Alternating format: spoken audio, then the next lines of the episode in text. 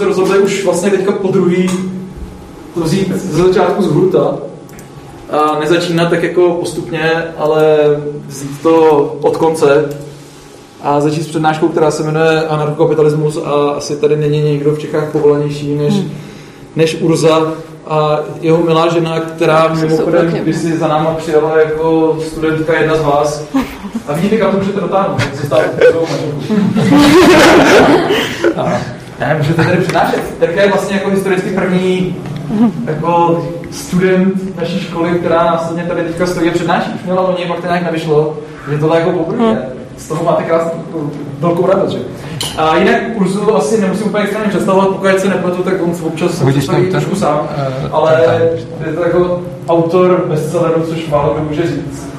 A je to, to jeden ze nebude, zakládajících členů Mačkáme mezerník prostě. I když na začátku to bylo takový, že jsme Mačkáme mezerník. Mačkáme mezerník, okay. Který se jmenoval Ludvík Mises Institut. To prostě nefunguje. Česká Slovenská republika, který se právě v tu chvíli, kdy tam nebrání institut přestal tak trošku fungovat, začali jsme vydávat knížky a dělat letní školy, tak Urza byl jeden z těch prvních pěti, šesti lidí, kteří tam uvnitř skupině začali nějakým způsobem působit. A to až do té doby, když jsem se na to vykašlal, tak to teďka vede s Terkou. A, Tam jsme se seznámili, že jo, přes Mízes. No a jo. Terka, Terka je vystudovaná medička, takže kdybyste potřebovali něco tady po ránu by bylo zlé, tak mám... Kristýr. a zároveň k tomu studuje, studuje ekonomii, což není úplně tak jako asi častý, že byste měli někoho, kdo studuje a, co to jmenuje, vědy, společenský vědy a zároveň k tomu vystuduje medicínu. Já jsem měl jednoho studenta, spolužáka, který studoval medicínu a ten nemohl dělat jako medicínu, ten neměl čas ani a to ještě studovat další školu. Tak já doufám, že si užijete přednášku, já budu dlouho zdržovat, protože už musím taky vedle vyprávět něco tam. Kdyby cokoliv, myslím, že minimálně jeden z nás tady bude s váma a uvidíme se za hodinu a půl na večeři. Vás také se tím Tak, ukazovat. Jo, nefunguje ukazovátko, takže smula. Já mám nějaký na pokoji, já se tam pak nějak zaskočím. Až budeme mluvit tady. tak jo.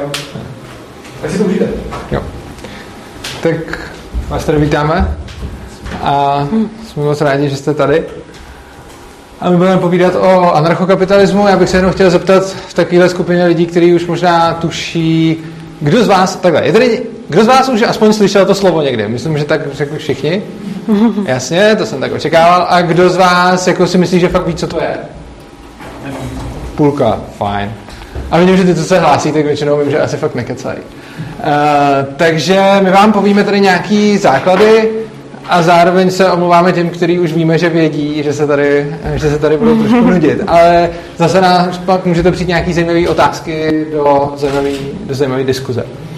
Tak, uh, kdo jsme, nás už tady Dominik vlastně představil. No, jediný, co mi přišlo takový jako zajímavý dodat k tomu představování, a když jsem tady byla po druhý, tak mě Dominik připravoval na přijímačky na tu ekonomku a teďka se modlím, aby mě za 14 dní neskoušel u státnic na bakalářských, tak doufám, že ne, tak to je tak jako ještě do spojitosti s Dominikem. No, jinak vlastně, co tady Dominik možná neříkal, tak máme uh, iniciativu Svobodný přístav, to je vlastně libertariánský projekt s cílem šíření anarchokapitalismu a libertariánských myšlenek. Můžete se podívat na naše stránky přístav.urza.cz. Na Facebook. My máme, hmm. ano, máme facebookovou stránku a všechno a tam se můžete dozvědět, co děláme a potom právě teď zrovna my dva eh, vedeme ten Mises.cz, eh, což vlastně byl ten institut původně, eh, který tady dlouhou dobu pořádal, pořádal ty školy. A potom ještě, co možná stojí za zmínku, ještě bych chtěl zmínit organizaci Svoboda učení, ve který jsem členem, a to je organizace, která se zabývá eh, svobodou vlastně ve vzdělávání a řeší ten problém, eh, řekněme, státního monopolu na vzdělávání, eh, což je něco, o čem v této přednášce taky, taky budu krátce mluvit. Takže představení už bylo už bylo dost. Dobře, tak asi začneme. Hele, já možná, jestli si stoupnu doprava, protože já si tady budu překlikávat a nerada bych tady skákala před pro, ten... Řekneme, čem mluvit a já si pak skočím pro, pro prezentář. Jo, tak jo. Tak já vám napřed řeknu nějaký takový úvod obecně k tomu, co je anarchokapitalismus. Jo, a já se potom, jo, pak budeme mluvit o nějakým, eh, řekněme, že to má nějaký dva rozměry, morální a ekonomický, tady se vám poví o tom ekonomickém, já o tom etickém. Pak si řekneme něco o minarchismu, protože libertariáni se vlastně dělí na anarchisty a minarchisty, tak si o tom krátce tak jak něco povíme. A já nakonec pak povím právě ještě něco o té propagandě státu ve vzdělávání a ve školách, což je podle mě poměrně klíčový kámen úrazu toho, proč naše společnost vypadá tak, jak vypadá. Super. Tak, a já si skočím pro ten prezentář a ty se tím Tak můžeš jo. povídat. Já to jsem Tak já začnu takovým úvodem, co je to vlastně anarchokapitalismus. Tak slovo anarchokapitalismus, tak jak slyšíte, se skládá ze dvou slov. Je to anarchismus a kapitalismus. Začnu tím anarchismem, to je myšlenka už docela jako hodně stará. První zmínky jsou už z nějakého jako 6. století před naším letopočtem. A v principu úplně jednoduše jde o to, že anarchistická společnost je ta společnost, eh, ve které není žádný stát, žádná centrální autorita, která by určovala nějaká pravidla. Eh, Rovnou tady říkám, nepleťte si to s tím, že by tam, byl, eh, že by tam byla neexistence řádu. To, není anarchismus. Anarchismus čist- čistě mluví jenom o tom, že je tam neexistence státu nebo nějaké centrální autority. Potom ten kapitalismus, ten stojí na soukromém vlastnictví. V podstatě, že všechny věci, které máte, předměty, výrobní faktory, jsou v rukách, v rukách soukromníků, jednotlivců, firm, případně i skupin, ale důležité je, že nejsou, nejsou v rukách státu. No a e, zajímavý je na těchto těch dvou myšlenkách, že e, většina lidí ještě pořád dnes, ale rozhodně teda v historii, jako chápali jako absolutně neslučitelný. Protože dneska, když jako si někdo řekne anarchismus, tak si pod tím představí levičáky. Tak jako většinou dávaný dohromady. No, jenže ono, a kapitalismus, když se vezme úplně do důsledku, tak on je v podstatě anarchismem a zase naopak. Což je vlastně taková skvělá myšlenka nebo syntéza, kterou jako první udělal Marie Newton Rothbard. Já to ještě dovysvětlím.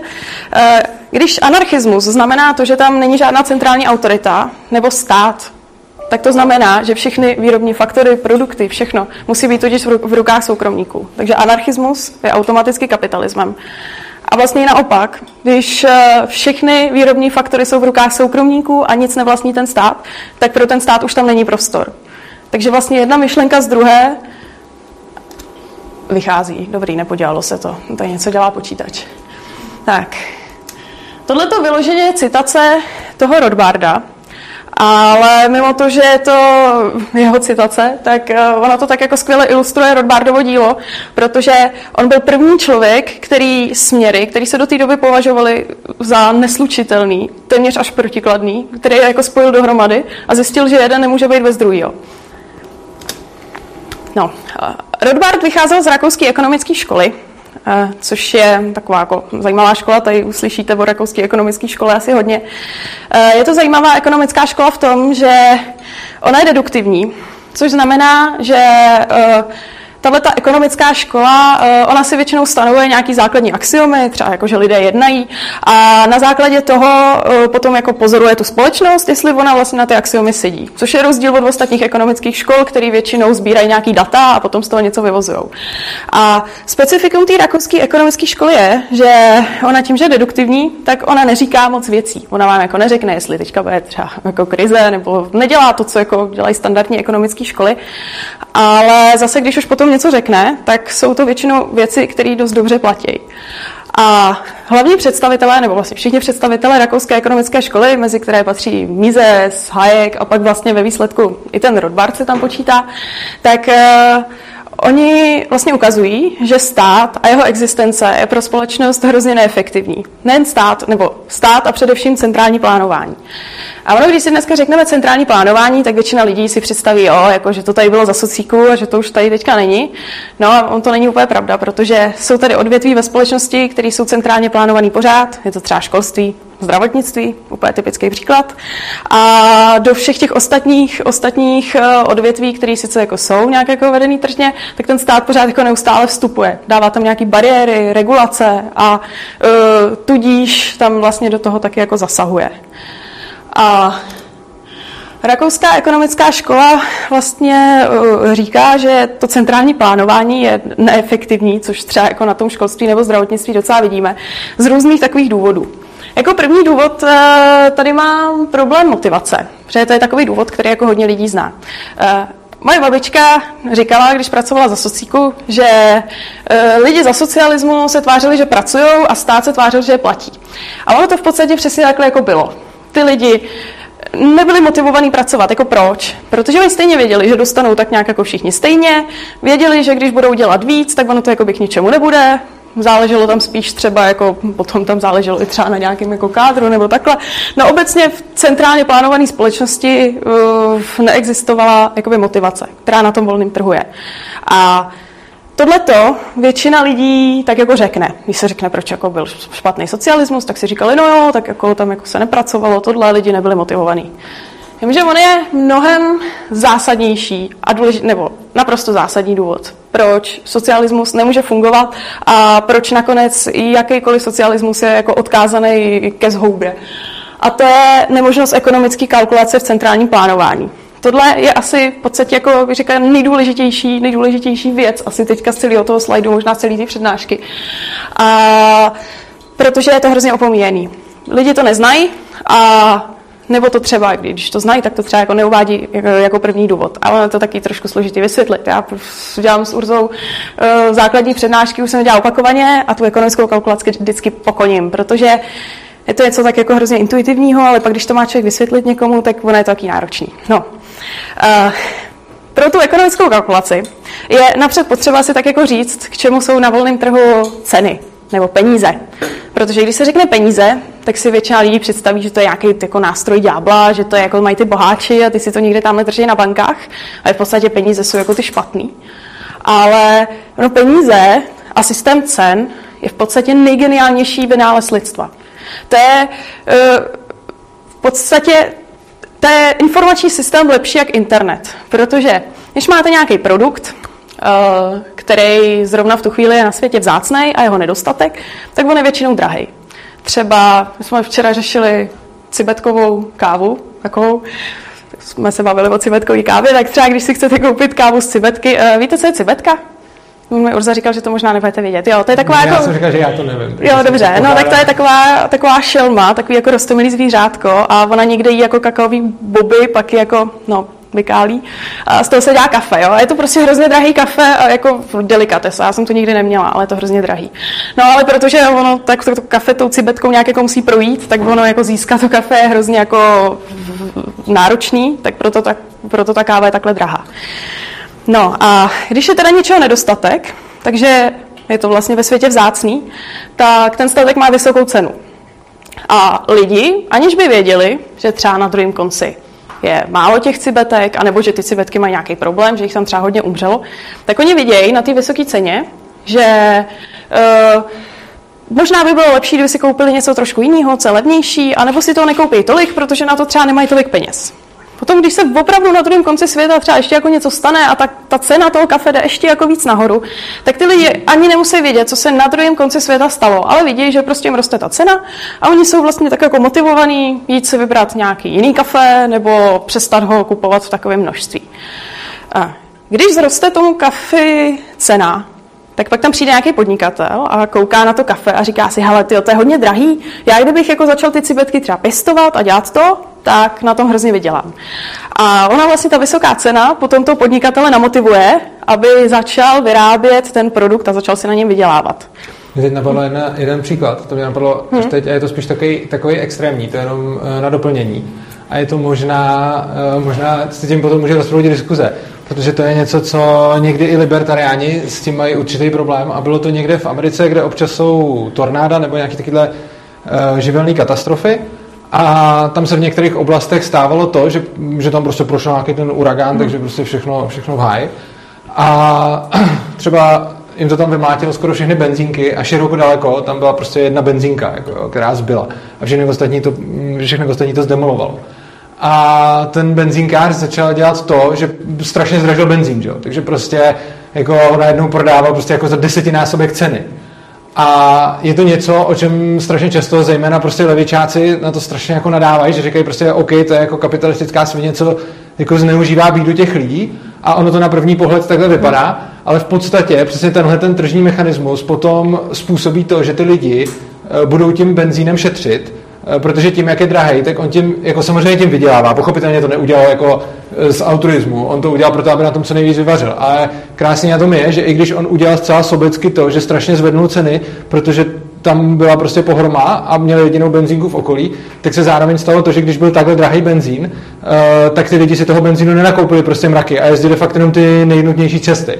Takže ono sice, on potom sklidí hejt od celého okolí a pravděpodobně pokud je to nějaký lokál, tak ho tam budou ještě prostě 20 let nenávidět, ale v podstatě tím způsobem, kdyby tu cenu nechal takovou, jaká byla, tak by tam prostě začalo jezdit strašně moc lidí a nakoup, vykoupil by všechen ten benzín, co tam měl a potom by prostě nebylo. A tím, že nastavil tu desetinásobnou cenu, tak sice na tom hodně jako vydělal, ale zároveň vydal světu jako signál, hele, ten benzín není, šetřete s ním.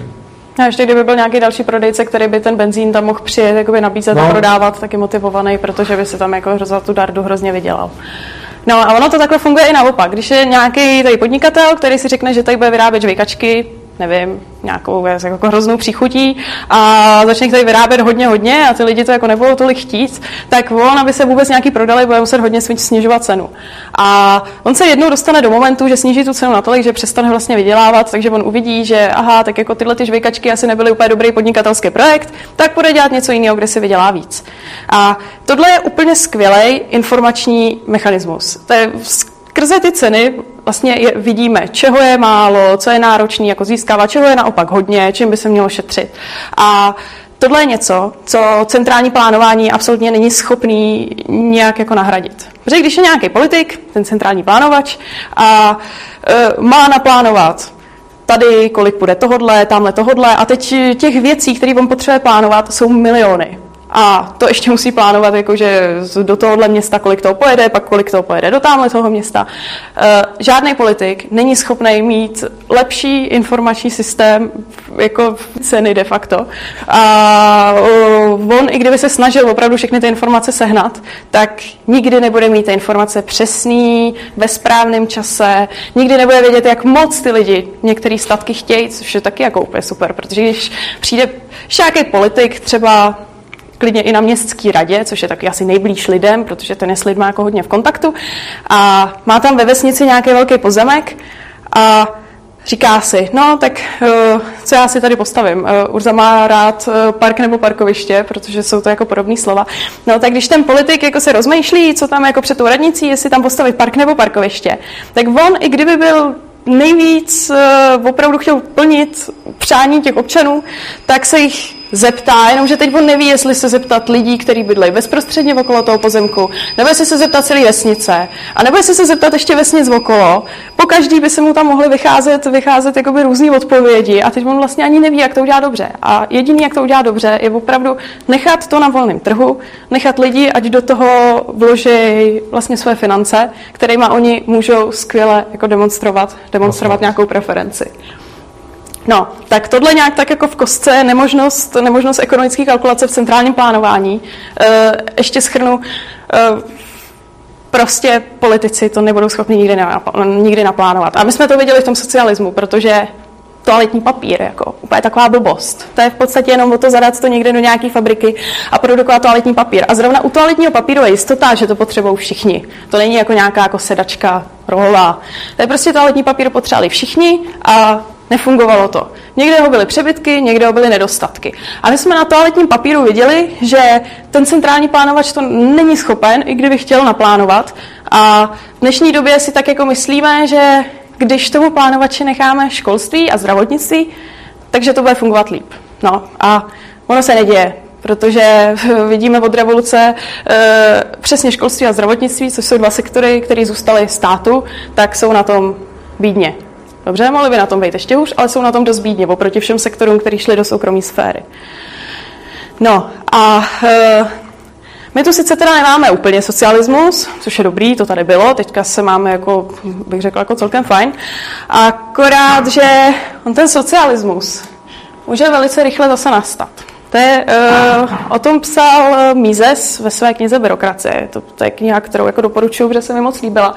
Popisuje tam smrtelný cyklus demokracie. Protože když máte nějakou společnost, která si demokraticky... O tom tak to, jako ten smrtelný cyklus demokracie jsem to jak spíš nazval já, on to tam rozhodně takhle ne, ne, On to nepojmenoval takhle? No rozhodně ne. To jsem si vymyslel já. Aha, ok. To jsem si vymyslel na přednáškách. Já a teď on tam taky mluví o těch politicích, který jako... Zabrý. On mluví o těch politicích a když jsem připravoval tohle, ten smrtelný cyklus demokracie, tak jsem ti myslel něco jiného, než tím vždycky potom vysvětluješ ty. Klidně vysvětlil ten tvůj, ale víc to mi určitě neříkal takhle. Ale popisuje přesně to, co popisuju. To, co popisuješ ty, ne to, co pod tím popisuju já, ale to je úplně jedno, ale ten název... No, tak já myslím něco jiného, já myslím to, co říká Mízes. Aby jsme lidi nemystifikovali. Mízes ne, ne, neměl smrtelný cyklus demokracie. OK. Fakt. Dobře. No, tak ten Mises v podstatě říká to, že když máte nějakou demokratickou vládu ve společnosti, tak ta vláda je většinou volená na nějaký období. U nás je to čtyři roky. A zájmem toho politika je, aby byl zvolený do té funkce opakovaně. Takže co on udělá? On se jako do té funkce nechá navolit. Eh, První roky si tam bude tak nějak jako pít svoji polivčičku, co se mu tak jako bude líbit, tak jako něco hodí do kapsy, tamhle nějaké jako kamarádi. A pak čím víc se bude blížit jako další volby, tak on uvidí, že bude potřebovat se nějak jako zalíbit těm voličům. No a nejlepší na to, aby se zalíbil voličům, je těm voličům co nejvíc naslibovat. Takže to je taková klasika před těma volbama, začne hodně rozhazovat, začne se zadlužovat a začne slibovat.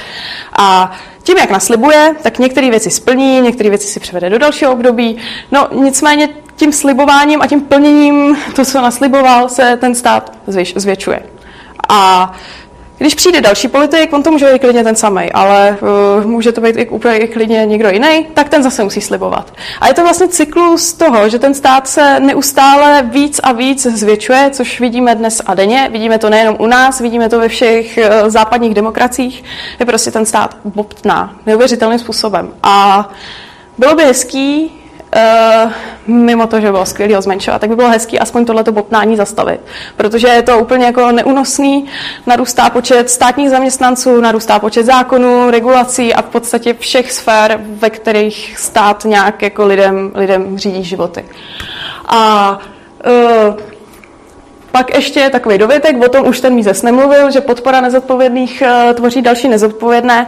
Eh, On ten stát, jak eh, pořád lidem nabízí, že se o nějakou bude starat a tady jim dá nějaký dávky, tady jim pomůže, když něco, tak oni vlastně ty lidi vůbec nemají motivaci se chovat nějak jako zodpovědně. Že dneska, já ji skončím nezaměstnaná, tak no, teďka nemám napracováno, tak teďka by se ještě asi dělo, ale uh, Ona je nějaká jako míra jistoty, že prostě stát by mě nenechal třeba úplně umřít. Dostanu nějaký dávky v nezaměstnanosti a uh, tady to budu mít nějak ulehčený, tady budu mít nějaký úřad práce a takhle. A uh, není pro mě takový průšvih dneska, když budu chvíli nezaměstnaná. A ten stát, protože oni ty občané chtějí, aby se o ně ten stát staral, tak on nabízí občanům pořád víc a víc jako v návrhu to, jak se o ně zase postará a kde jim na jakých dávkách přidá. A ty lidi, když, eh, když ta hranice mezi nezodpovědným chováním a zodpovědným je tak jako víceméně, on v tom není zase tak velký rozdíl, tak oni nemají zase tak velkou motivaci se nad svým jednáním zamýšlet a chovat se víc odpovědně. A tudíž ty lidi jsou vlastně vychovávaný tak trošku k nezodpovědnosti. Jako když já tady podělám nějakou investici, jak ono se tak nic tak hrozného nestane. Když přijdu o práci, tak tři měsíce budu na dávkách, nic tak hrozného se nestane. Do té doby si najdu novou. A tyhle ty lidi potom si vyrobí děti, ty děti vychovají a ty děti uvidí u rodičů, že je to úplně v pohodě. Mezitím ten stát bude ještě dál bobtnat. No a ty děti, až vyrostou, tak zase potom státu budou chtít ještě víc, ještě víc. A takhle je to pořád zase cyklus toho, že se vytváří víc a víc nezodpovědný. A e, lidi mají pocit, že stát by se měl starat o hrozně moc věcí. Dneska skoro až jako nesmyslně. Jo, uh, tak ještě mi to tam nech. Hm. Já ještě jenom dořeknu. Uh, to je hrozně dobrá věc. Já jsem si šel pro ten prezentor, ale zjistil jsem, že ty máš klíče od pokoje, takže ho tady nemám, takže budeme mlátit do mezerníku. Ale zjistil jsem hrozně zajímavou věc. Když jsem připravoval tyhle ty slajdy a napsal jsem tam smrtelný cyklus demokracie, tak jsem tím myslel něco úplně jiného. A je skvělý, že Tereska si to přišla a řekla tady samé věci, které jsou super a které jsem tam ani nenapsal a které by tady bez toho, který by tady bez toho nezazněly. Takže všechno to, co říkala, je samozřejmě pravda a skutečně o tom prvním z toho, co říkala, mluvil, mluvil ten Mízes, což je skvělý. A já bych jenom, když už tady jsem dovysvětlil, co jsem, eh, co jsem přímo myslel tímhle, eh, tím jsem myslel eh, ten fakt, že tím, jak stát slibuje lidem cokoliv, tu, tu péči o ně, plus samozřejmě zaměstnává další lidi, takže se stávají na něm závislí i ty úředníci a ty, kteří tu jeho agendu vykonávají. Takže nejenom příjemci těch dávek, ale i ty, kdo, ty, kdo se o ty dávky starají a tak dále tak ten cyklus, to, co jsem tím myslel já, spočívá v tom, že tihle lidi mají pořád volební právo a jsou dál voliči, což znamená, že oni mají potom samozřejmě větší motivaci hlasovat pro to, aby ten stát byl furt větší. Což kdyby vlastně ten, kdo by byl čistým příjemcem, nebo ten, kdo by byl na státu závislý a pracoval pro stát, nemohl dál ovlivňovat to, co se bude dít s těma penězma, eh, který ten stát těm lidem vezme, tak v takovém případě by takovýhle cyklus prostě nebyl. Ale tím, že v demokracii mají vlastně všichni volební právo a mají ho i ti, kdo jsou na tom státu závislí, tak se potom děje to, že ten stát neustále ty závislí vytváří a oni ti závislí na něm pro něj dál hlasují pro jeho zvětšování. Což znamená, že ten cyklus spočívá v tom, že čím víc oni hlasují, tím víc takových ten stát vytvoří a čím víc takových je, tím větší má ten stát se tendenci rozpínat. A tohle to vidíme právě jakoby, uh, tohle to právě vidíme jakoby všude. A každopádně díky, že jsi tam, že jsi tam uh, dosadil toho míze, to jsem tam, to jsem tam ani neměl. Tak. A teď já se dostanu k tomu etickému rozměru, protože Tereska nám tady teď povídala o rakouské ekonomické škole, což je jakoby jeden ten pilíř toho anarchokapitalismu, jak tady na začátku říkala o Marie Newtonovi Rosbardovi, který vlastně vzal tu rakouskou ekonomickou školu a druhý směr, který se jmenuje anarchoindividualismus a ty vlastně spojil v anarchokapitalismus, tak eh, tohle to byla ta rakouská ekonomická škola a já řeknu něco o té etické stránce věci, který, eh, což jsou jako poznatky, které plynou už z toho anarchoindividualismu. Eh, já bych začal docela ze široka, že asi všichni chápeme a shodneme se, že útočný násilí a agrese jsou prostě špatný. A tím myslím to, že když eh, někdo něco má, tak je dobrý mu to jen tak bezdůvodně nebrat a když někdo nějak eh, jedná sám pro sebe a nikoho tím neohrožuje, eh, tak je fajn ho nechat tak jednat a násilím ho k ničemu nenutit a nezasahovat. Což je takový to krédo žít a nechat žít, což je něco, s čím se vlastně všichni na obecné úrovni jako stotožnějí a když tohleto prezentujete lidem, tak se nenajde vlastně ve společnosti skoro žádný, který by s tím jako nesouhlasil. Najde se spousta lidí, kteří podle toho jako nežijou, ale všichni tak nějak jako uznají, že by bylo asi fajn, kdyby jsme se k něčemu takovému snažili přiblížit. Problém je, eh, a tím se trošku dostávám k jádru toho, kdo jsou anarchokapitalisti, Problém je, že prakticky všichni lidi z něčeho takového uh, vlastně dělají určitou výjimku. A tu výjimku dělají pro stát. A pak jsou minarchisti, kteří dělají malou výjimku pro malý stát a socialisti, kteří dělají hodně výjimek pro velký stát. Každopádně ta poenta je, že když já bych přišel k sousedovi a řekl bych si, hele sousede, já si myslím, že blbě vzděláváš svoje děti, tak já tě tak trošku vezmu na převýchovu a budeš vzdělávat tak, jak řeknu já, tak to by samozřejmě každý odsoudil, protože to je totálně nemorální a sociální chování, nevíc je to prostě zásah jako do jeho rodiny, do jeho života a podobně. Ale když něco takového udělá sociálka a stát, tak uh, tam je to najednou v pohodě. A teď vůbec nemluvím o nějakých jako týraných dětech. Jo. Teď mluvím čistě o tom, že ministerstvo školství má nějaký vzdělávací plány, jak se děti musí vzdělávat a pokud někdo tyhle ty plány prostě nedodržuje a chce třeba ty děti učit v jiném pořadí a nemusí je vůbec zanedbávat, může, může se těm dětem fakt věnovat, nebo je třeba jenom nechce posílat na přeskoušení a podobně, tak s tím má velký problémy a následně jedná ta sociálka, která těm lidem ty děti bere, případně jim vyhrožuje, že mi vezme a pak ty hrozby i plní. Jo. Stejně tak jako když já bych si řekl, hele, teď je fajn, abych tady poskytoval nějakou službu, třeba by bylo dobré, aby všichni poslouchali moje přednášky, tak já budu prostě každý měsíc přednášet a všichni mi za to musí zaplatit, protože tam jako můžou přijít a tu službu čerpat. Tak to je taky absurdní, že? Ale vlastně stát takhle funguje úplně normálně. On prostě začne poskytovat nějaké služby a protože je všichni můžou čerpat, tak automaticky řekne, že je všichni musí platit. A kdo je zaplatit nechce, tak eh, od toho si to násilím vezme. A tohle je něco, s čím anarchokapitalisti principiálně nesouhlasí, protože prostě tvrdí, že co je vaše, je vaše a když vy si žijete svůj život a na nikoho neútočíte, tak nikdo by neměl právo vám cokoliv dělat. Jo. Je, jako typicky už teď vidíme u politiků strašně moc, že stát se na každou činnost občanů dívá jako na nějaký svůj možný potenciální příjem. Jo. Takže prostě někde na Moravě si, je to mi připomnělo, eh, to mi připomnělo takový vtip, Uh, si se mi Tereska a nějaký lidi říkají, že na přednáškách nemám říkat vtipy, ale já to zkusím, že to je dobrý. Uh, že takhle přijde nějaký Pražák na Moravu a říká, říká tam někomu, prosím vás, kde tady seženu nějakou dobrou domácí slivovici? A ten Moravák říká, tuž ogare, vidíš na tom kopcu tam ten, tam ten barák s tím křížkem? A on říká, no vidím. A říká, tak, tak tam ne, a jinak všude. A v podstatě takovou máme tradici, že prostě na té Moravě fakt prostě pálí strašně moc lidí a teď jako slyšíme o tom mluvit politiky, kteří to zakázali, že jako vlastně je jako ilegální si jen tak pálit, protože uh, jsou různé limity v různých státech, my to máme sem zakázaný zcela, a pak jsou nějaké limity na litry, což je zajímavé, že třeba někde v Rakousku můžete mít nějakou kolonu, která je asi dvoulitrová, někde v Jugoslávii jako prostě 40 litrovou, já nevím v kterých přesně státech a tak. Každopádně pointa je, že ten politik řekne, hele, tohle to musíme zakázat, protože to představuje daňové úniky. Jo? Což už je prostě o tom, že někdo si vezme prostě na zahradě svoje švestky, pak si vezme svoji destilační kolonu a vyrábí si z toho jako chlast a pak se tam pijou. A, pak se to, a to je prostě činnost, kterou si ty lidi jen tak dělají.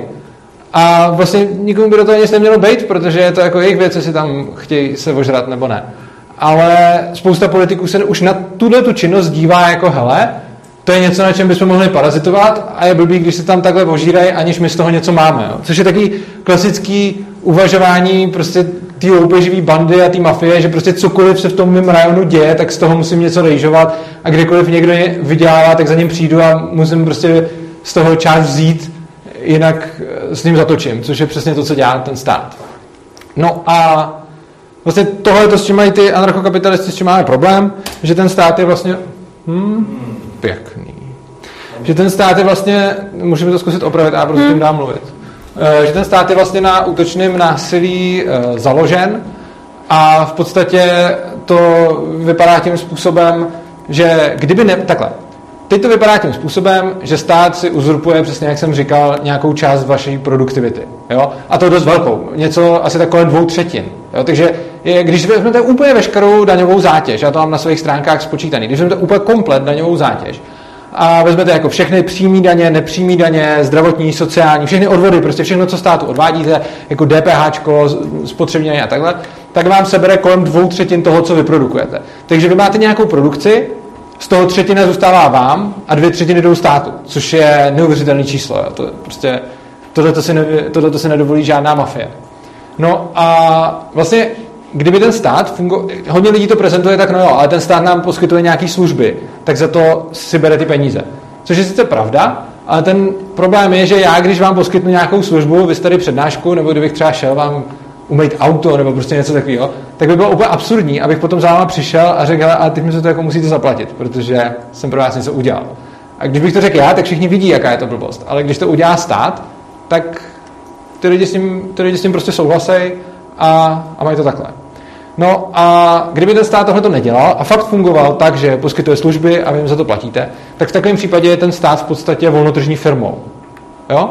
Že jako kdybyste, kdyby fakt stát byl servisní organizace, do které můžete a nemusíte uh, přispívat, můžete a nemusíte participovat, prostě můžete si platit zdravotní pojištění a nemusíte, můžete si platit sociální pojištění a nemusíte a samozřejmě, když se ho neplatíte, tak z toho nemůžete potom uh, jako čerpat žádné výhody. Tak v takovém případě by se potom jednalo normálně o firmu, a pokud by ten stát fakt byl tak skvělý, jak všichni říkají, tak by potom teoreticky v té volnotržní soutěži měl zvítězit že, na těma ostatníma firmama. Jenže my tak nějak všichni asi tušíme, že by moc nezvítězil a že asi kdyby tady bylo fakt třeba volná konkurence třeba v tom školství a teď by lidi nemuseli platit jako tu daň těm státním školám a vybírali by si školy fakt jako podle svýho, tak by asi ten stát úplně neobstál. Což tak nějak jako všichni chápem, ale vlastně to pak odmítáme jako z toho vyvodit ty, ty závěry, které říkají, no pokud v té soutěži neobstojí, tak to zjevně dokážou jiní lidi dělat líp. V podstatě, kdyby ten stát poskytoval dost dobré služby, tak nemá vůbec potřebu zakazovat svoji konkurenci, protože konkurenci zakazuje jenom z toho důvodu, že ta konkurence by mohla být lepší než on. Čímž vlastně lidem sebere tu nejlepší možnost a vnutí jim nějakou tu, vnutí jim nějakou tu svoji. A vlastně tím se dostávám k tomu, jak moc se vlastně mm, liší ten stát od toho volnotržního prostředí. A eh, jedná se o něco, co anarchokapitalisti nazývají eh, principem neagrese. A princip neagrese je v podstatě něco, co říká to, co jsme tady říkali na začátku. Prostě nechte lidi žít, neberte jim, co je jejich, nechte jim jejich majetek a oni prostě budou fungovat tak, jak, eh, tak, jak fungují a v podstatě to znamená úcta k vlastnickým právům. Důležitý je zmínit, že mezi vlastnický práva anarchokapitalisti a libertariáni zahrnují i vlastnictví, především vlastnictví svého těla.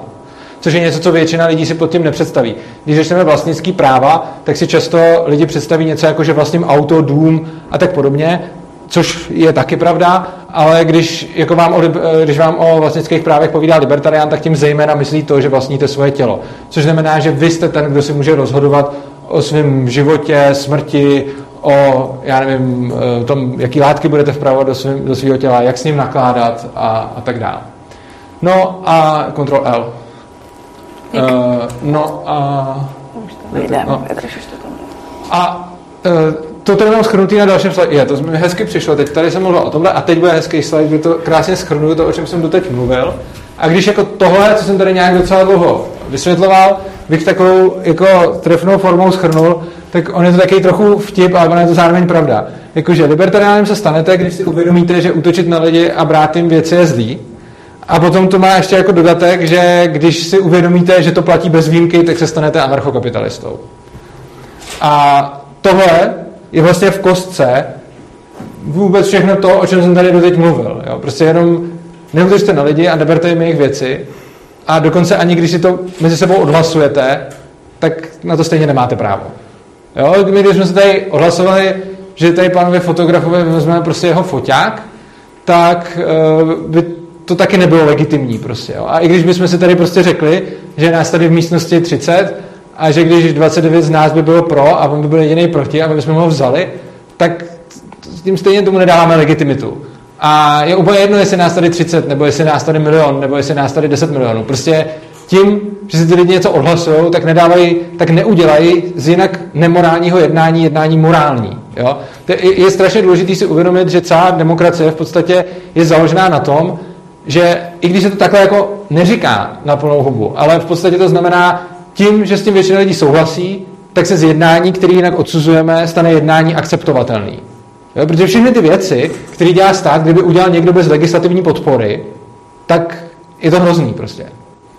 No, potom bych se chtěl dostat ještě k tomu, že anarchokapitalismus si někdy lidi vysvětlují tak, že to je jako úplně neomezená bezbřehá svoboda. A to ono to vůbec, tohle to tak úplně není, protože samozřejmě třeba moje svoboda vás zabít koliduje s vaší svobodou žít. Jo? A je spousta, jako spousta jednání ve společnosti, kterým já kdybych si k tomu chtěl jako uzurpovat, že mám tu svobodu dělat si fakt jako co chci, tak tím budu zasahovat do svobody jiných lidí. Na tohle to má spousta lidí odpověď, kterou jako z duše nesnáším, a to je, že říkají, svoboda jednoho končí tam, kde začíná svoboda druhého.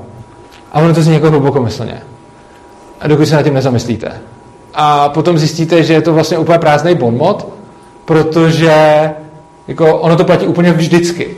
Jo? Já kdybych třeba tyko, jako někoho z vás tady takhle zavřel prostě do klece metr krát metr krát metr, tak vlastně moje svoboda je tady kolem té klece a vaše svoboda je v té kleci a v tu chvíli to platí. Jako. Moje svoboda končí tam, kde začíná ta vaše. Jako super. Ale je to napad. Takže tohle nestačí. Tohle to platí vždycky. Jo? Protože i ten dozorce v tom gulagu, tak jeho svoboda končí tam, kde začíná svoboda toho vězně. A svoboda toho dozorce je toho vězně zřezat a svoboda toho vězně není v podstatě žádná, ale skutečně začíná tam, kde končí svoboda toho dozorce. Takže tudy ne, protože pod tím si může každý představovat úplně všechno. A často si pod tím lidi představují úplně všechno a často se tím obhajují jako různý socialistický teze, jako typu třeba, když přijde Václav Klaus mladší, jakože pravičák, a řekne, hej, já mám právo si dát na Facebook a na sociální sítě komentář a nikdo mi ho tam nesmí smazat, protože je to moje právo, že jo. Tak to je nesmysl, protože tím v podstatě socializuje něco, co je soukromý, že jo. Ta, jako, ta síť je jako soukromá a že si vyměňuje, aby tam zůstaly jeho komentáře, asi tak stejně absurdní, jako kdybych já se vyměňoval, že já chci mít na uh, stránkách Václava Klauze prostě reklamu takhle Urza Ankap jako nahoře. A to by se mu asi nelíbilo. Že? A, ale ono to principiálně se neliší nijak od toho, když on chce, aby Facebook poskytoval nějaký prostor jemu. Jo? A tak co s tím prostě? No? To odpověď uh, je právě to vlastnictví, o kterém jsem už tady mluvil, že ta svoboda není neomezená, ta svoboda je omezená vlastnictvím. Což znamená, já můžu nakládat se svým vlastnictvím tak, jak chci, a tím vlastnictvím myslím zejména svoje tělo, ale potom i, i další věci. A já s tím vlastnictvím můžu nakládat tak, jak uznám za vhodný, dokud nenarušuju vlastnictví něco, někoho jiného. To je, prostě celkem, to je prostě celkem jasná hranice. A s tím souvisí asi poslední věc tady toho vstupu a to je e, pozitivní a negativní práva. Každý právo jde definovat pozitivně a negativně. Pozitivní právo je v podstatě nárok na něco a negativní právo je svoboda. Konkrétně, co je třeba, já to ukážu na příkladu. Pozitivní právo na zdraví znamená, že tady musí být nějaký lidi, kteří budou zajišťovat, že budu zdravý, když jsem nemocný, jenom proto, eh, že si to přeju. Nebo pozitivní právo na vzdělávání znamená, že tady budou nějaký lidi, kteří budou zajišťovat mě vzdělání jenom proto, že si to přeju. Naopak negativní právo na zdraví znamená, že mi nikdo nebude bránit se s kýmkoliv dohodnout, aby se staral o moje zdraví. Stejně tak jako právo na vzdělávání negativní, nikdo mi nesmí bránit se vzdělávat. Jo?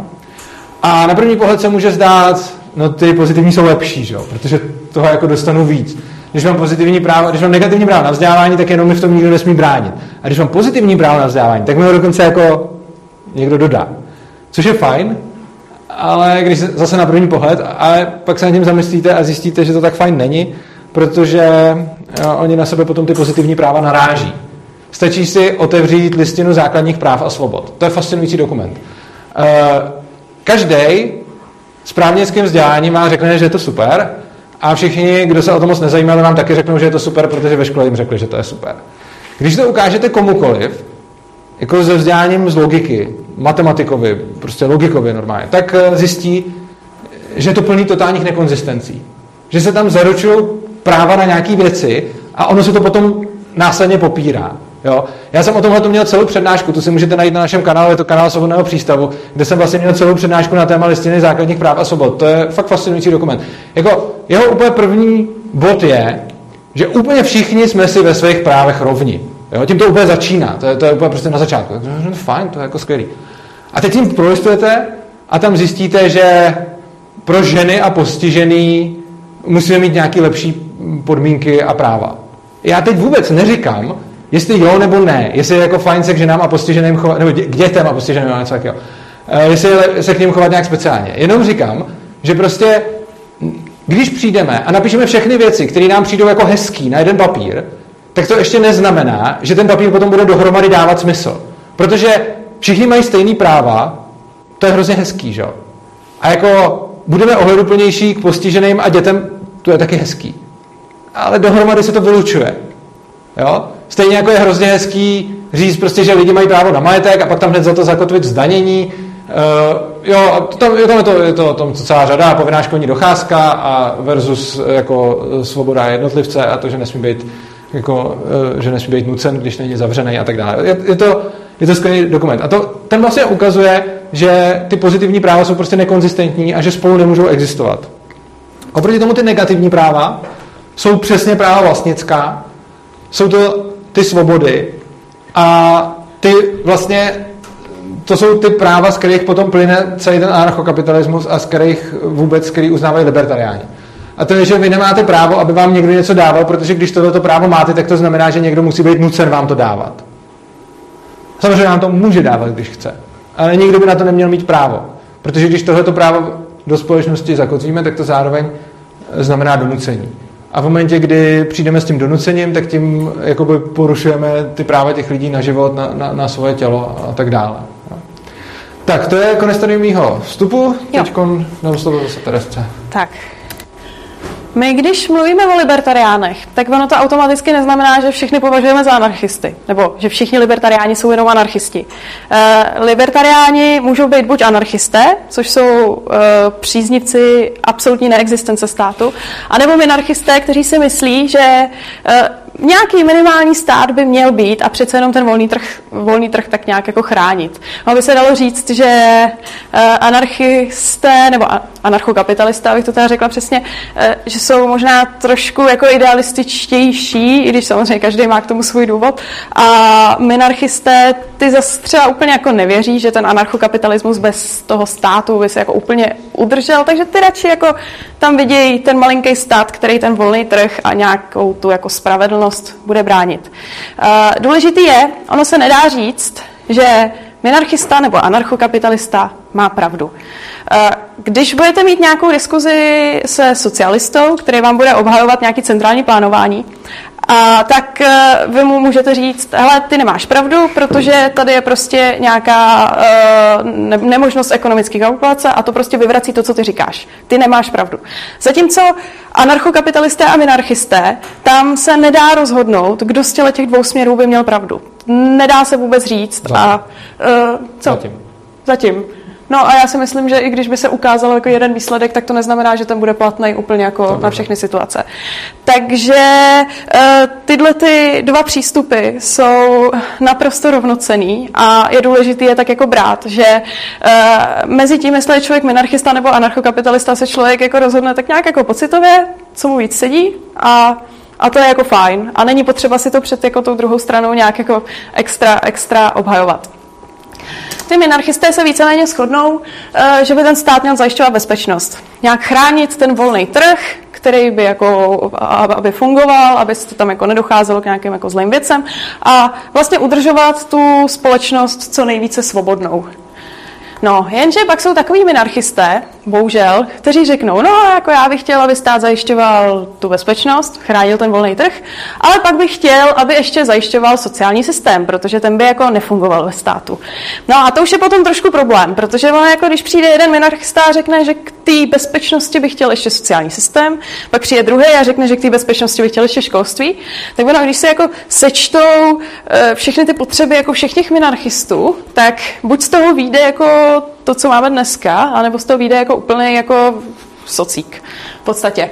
No, takže jako důležitý, ne každý minarchista je úplně jako konzistentní. Jo? Ono je jako v pohodě, když řekne, že stát by měl bránit ten volný trh, ale když řekne, že stát by měl zajišťovat ještě jako školství, tak to už potom jako na tu diskuzi asi je, protože tam to zrovna jako úplně, úplně nutný není. No a tohle je taková průpovídka, která se říká mezi libertariánama, nebo spíš mezi anarchokapitalistama. Jaký je rozdíl mezi anarchokapitalistou a minarchistou?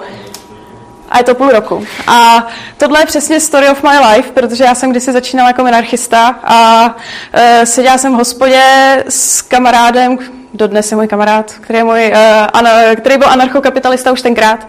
A Uh, on už v té době docela tak jako hodně hulil a fetoval a seděl proti mě u toho stolu a já mu říkám, a jak teda ty soudy, já si to nedovedu představit. A on tam seděl a říkal, to, to fungovalo.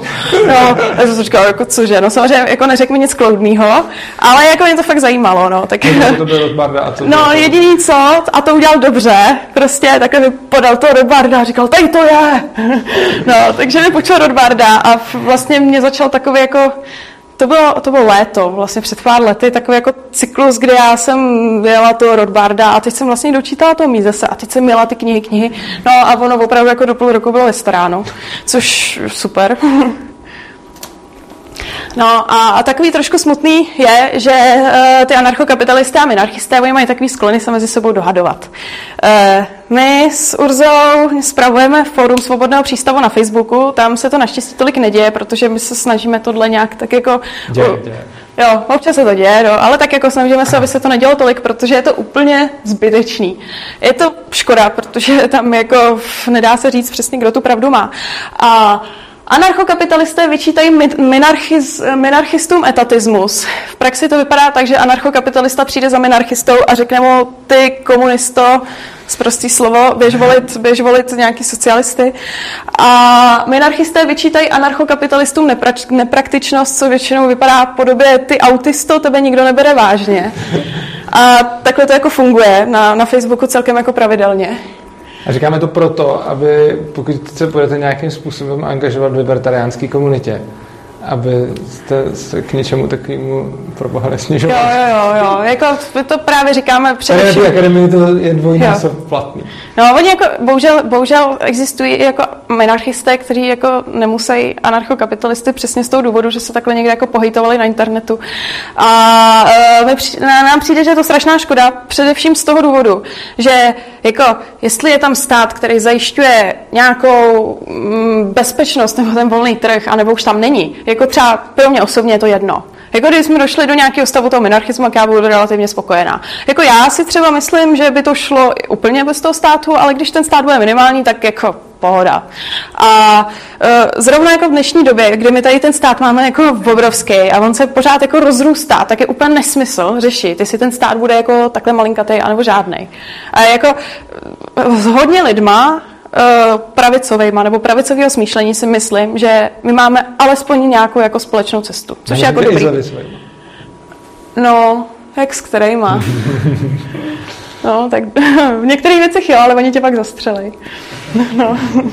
Ne, tak jako je, jako je důležitý asi hlavně prostě hledat s těma lidma nějakou jako společnou cestu uh, a s těma více pravicovejma, myšlejícíma lidma, případně úplně libertariána, úplně super, tak tam je to potřeba nejvíc, protože jako stát se pořád zvětšuje a je škoda, když my potom na internetu se hejtujeme. No a to říkáme právě zejména těm anarchokapitalistům, aby na ty minarchisty byli hodní, protože on ten min- minarchismus opravdu konzistentní být může. Pokud řekne minarchista, že chce ten stát jenom k zajištění toho, aby tam byl prostor pro ten volný trh a ten malý stát eh, tam tu svobodu nějak jako zajišťoval, tak je to naprosto konzistentní a není potřeba se o tom vůbec dohadovat. No. A. Jo, já bych ještě možná k tomu dodal, uh a nebo ne, já jsem to možná zapomněl. uh, OK, tak uh, dostaneme se na ten poslední konec a to je státní, to je státní propaganda. Uh, vlastně je to něco, čemu jsme vystavení neustále po celý život, protože všichni žijou ve státní společnosti a ten stát má fakt jako masivní propagandu a potom to vidíme jednak od toho státu samotného, ale jednak to potom vidíme ještě od vlastně jako dalších lidí, kteří jsou ty propagandě vystavený, takže to potom šíří dál, aniž o tom jako vědí.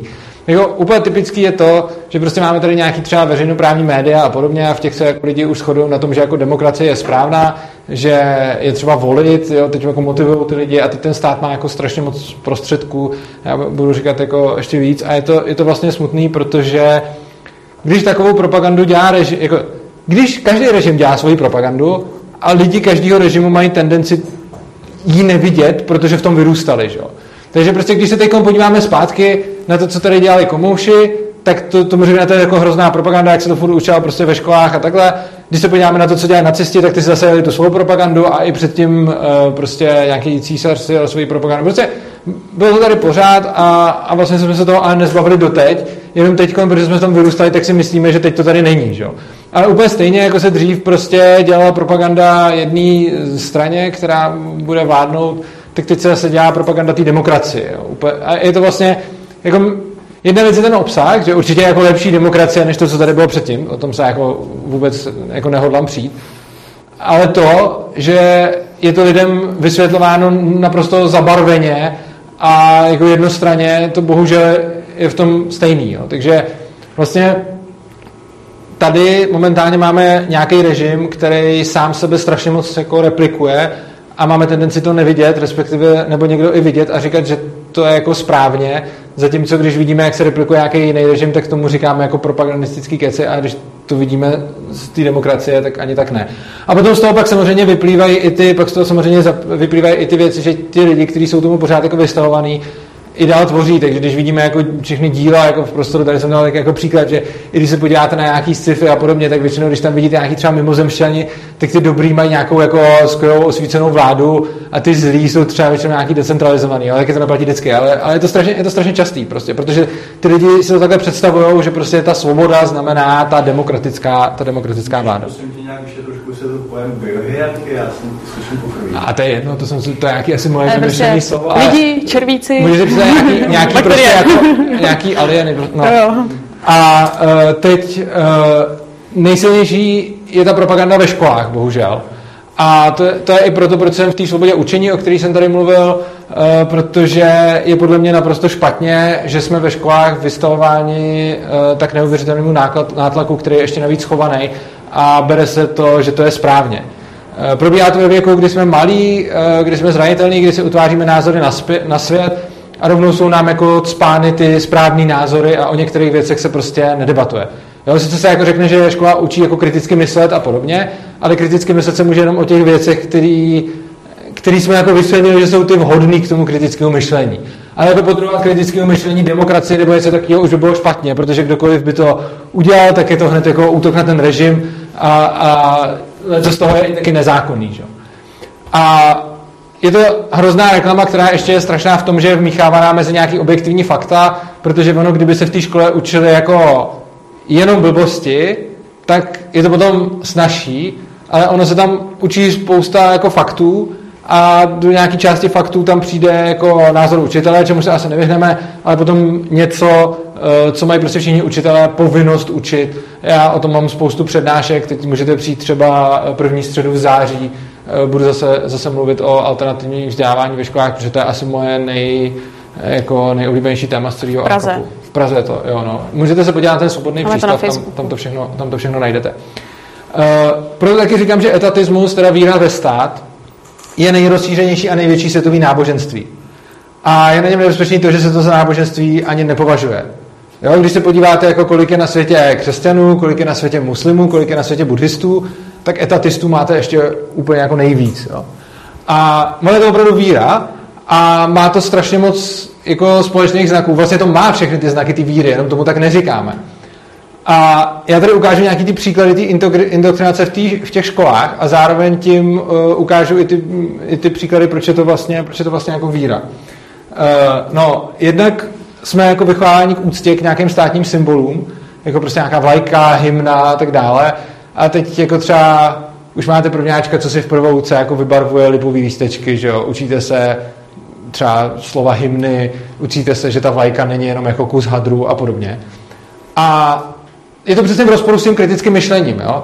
Vy se těžko můžete potom nezaujatě a kriticky účastnit debaty o něčem, co se jako první naučíte uctívat.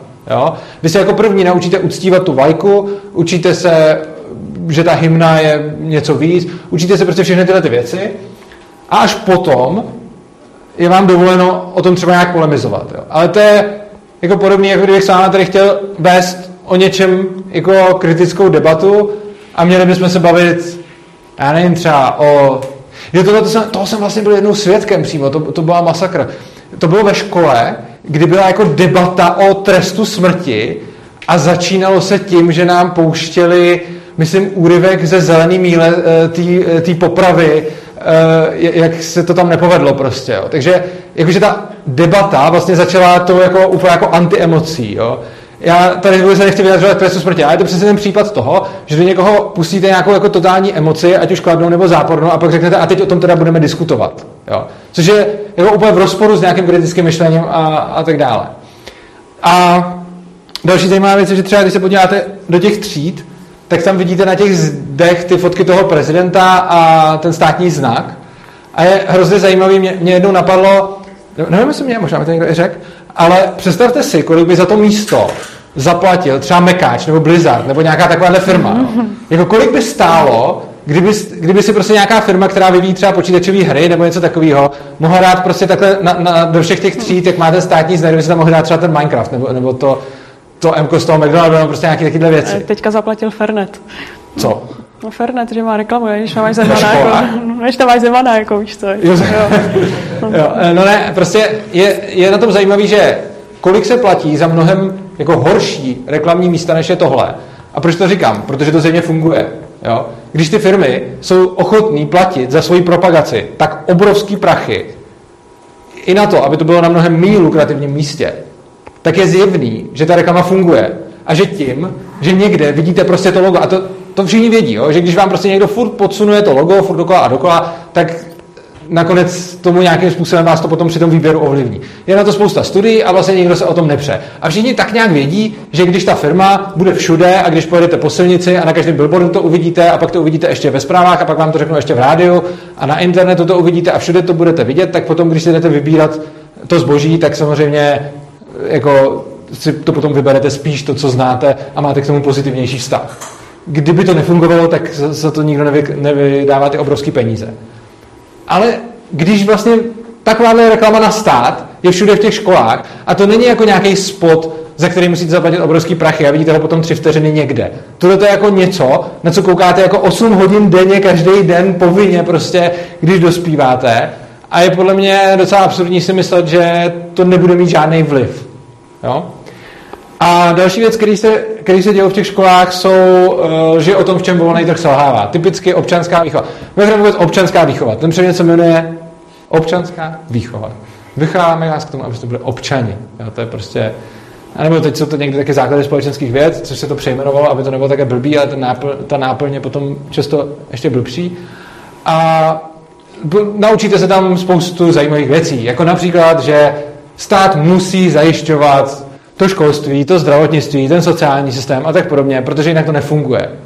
Což je dokonce, to už není jenom o názoru, to už je prostě jako objektivní lež, protože existují jednak historické příklady a jednak i současné příklady, kde ty věci, o kterých se ve školách tvrdí, že to prostě musí zajišťovat stát, tak je spousta příkladů, kde to prostě stát nezajišťuje a ono to funguje stejně. Což znamená, že něco takového, když se učí v té škole, tak je to prostě objektivní lež, ale who cares. No, další věc jsou uh, omlouvání různých zločinů, který páchají státy. Jo? Klasika. Když se dozvíte o tom, že někdo někoho zabije, tak je to vrah. Ale když se dozvíte o vojákovi, který šel někoho zabít, protože to tak rozhodla vláda, tak o něm málo kdy uvažujeme jako o vrahovi. Jo? A prostě, když já sám se rozhodnu jít někoho zabít, tak se vůbec neřeší, jaký jsem k tomu měl pohnutky. Vůbec se neřeší nic. Prostě se řeší, že je špatný, že jsem šel někoho zabít. A je to jakoby OK. Jenže, když to rozhodne prostě nějaký prezident, nějaká vláda, tam vyhlásí válku prostě a já potom jdu a někdo mi řekne běž a zab ho, tak já ho zabiju a najednou je to jako v pohodě. Jo? A už se o tom nemluví jako o vraždě, přitom je to technicky to tež. A je hrozně zajímavý potom, představte si, kdyby, to mě jenom tak napadlo, představte si, kdybyste třeba jako nějaký vrah se u soudu hájil jako, jo, já jsem ho zavraždil, ale zavraždil jsem ho proto, že mi můj šéf řekl, že to mám udělat prostě. Jo, tak já, já přece nemám zodpovědnost. Já chodím do práce a mě šéf řekl, tady máš pistoli, běž a zastřel ho. Já jsem ho zastřelil, tak přece v pohodě, ne? A tohle je absurdní. Na druhou stranu, když ten voják jde a někoho zastřelí, tak nám přijde absurdní z toho činu činit zodpovědným toho vojáka, protože to přece dostal rozkazem. Jo? A to je, je to přesně o tom, že už od malička se v tom dělá prostě obrovský rozdíl. Že když je to jako na, na, na, na rozkaz jako státu, tak jsou ty masakry v pohodě a když si to někdo vymyslí jako sám, tak, tak to v pohodě není. No a pak tady máme takový příklad, takový jako krásný jako podprahový, uh, podprahový manipulace, kdy se jako už rovnou učíte jako číst a psát a jste jako úplně malinký děti. Tak tam na vás bylo tohle, já nevím, jestli to úplně krásně můžete vidět, ale je to takový obrázek, kde jsou jako level A, B, C, D a jako ten úplně nejhorší, kde tam ty děti úplně pláčou a jsou úplně v háji, tak to je anarchie.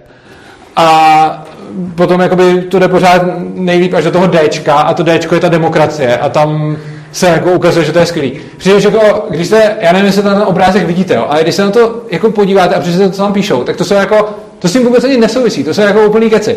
Tam prostě si, tam se jako dozvíte, že ta anarchie je teda jako úplně nic, tam není vůbec jako žádný jako pořádek, pak to B je nějaký bossing, bunik, nějaká šikana, kde teda jsou nějaký jako, nějaký jako šikanátoři, není a takhle. Potom je jako kooperace, jo, což tam píšou, že to znamená externí motivaci. A potom nejlepší je demokracie. Ale ty tam prostě napíšou, že to je interní motivace. Jo, jako, proč? Prostě, jako, co to vůbec znamená? Jako, jaká je demokracie interní motivace? To, to je úplná kravina, to je prostě jenom o tom, že někomu se jako přijde skvělý to slovo demokracie, protože to je to nejlepší, tak pod to napíše nějaký další věci, které mu taky přijdou jako super. Tam píše o nějaké jako sebedisciplíně a iniciativě a, a zodpovědnosti to vůbec ani nesouvisí, jako prostě proč? Jako, proč by demokracie měla jako vyvíjet sebedisciplínu? Demokracie je přesně ten systém, kde nemám za nic zodpovědnost, můžu si jakkoliv ohlasovat, ono je to nakonec jedno a, a nakonec se to stejně nějak rozhodne a tím se tý, tý zodpovědnosti se tam přímo jako vzdám. Jo? Demokracie je prostě úžasný prvek na to, že nikdo za to nemůže. Jo? Když máme třeba nějakou monarchii, tak aspoň můžeme ukázat na toho vládce, který, jako, to je ten zdaj, který to podělal a když to potom podělá hodně, tak ho vyhodí z okna. A tady v demokracii prostě je to tak, že máme tady voliče, nikdo vlastně za nic nemůže, nenese žádnou zodpovědnost, pak tady máme nějaký politiky, který vlastně taky nenesou zodpovědnost, protože říkají, my jsme jenom hlasem těch voličů a každý jenom dělá svoji práci a nikdo vlastně nenese zodpovědnost. Což se můžeme bavit o tom, jestli je to to nejlepší, co jsme vymysleli, nebo není. Já jsem přesvědčen, že není, někdo může být přesvědčený, že ano. Ale rozhodně to nevyvíjí sebedisciplínu ani zodpovědnost. Jako ani omylem. Je to pravým opakem toho. Jo, ale v té škole už to takhle naučíme a potom to má nějaký následky. Jo? Když nám to takhle prostě furt podsouvají a vlastně nikdy se o tom reálně nevede diskuze, tak potom ty následky toho jsou takový, že takhle, za jak dlouho, když vůbec jste neslyšeli o nějaký bezstátní společnosti nebo anarchokapitalismu, si to můžete promyslet. Jo? Když potkáte člověka z ulice, který to nezná, řeknete mu bezstátní společnost, tak kolik potřebuje tak asi času na to, aby si promyslel, jak ty jednotlivé služby státu můžou fungovat bez státu. Já osobně si myslím, že potřebujete stovky hodin na to, abyste se v tom začali tak lehce orientovat prostě. A než se v tom, a jako já jsem tomu dal určitě jako tisíce a desetitisíce hodin a pořád ještě jako mám celoživotní vzdělávání před sebou. A teď jako, dobře, uznávám, že třeba na to, abyste si mohli aspoň utvořit názor, tak 100 hodin budíš. Ale za jak dlouho vám ty lidi odpoví, že by to bylo nesmysl a že by to nefungovalo? Asi tak za pět vteřin. Takže prostě někomu řeknete, hele, bezstátní společnost a reakce každého člověka, který o tom nikdy neslyšel, je, to by nefungovalo. Bez ohledu na to, jestli je to pravda nebo to není pravda, to, že to řekne za pět vteřin, aniž o tom kdy přemýšlel, znamená, že byl indoktrinovaný a tu odpověď mu někdo podsunul. No někdo, ta škola, že jo, většinou.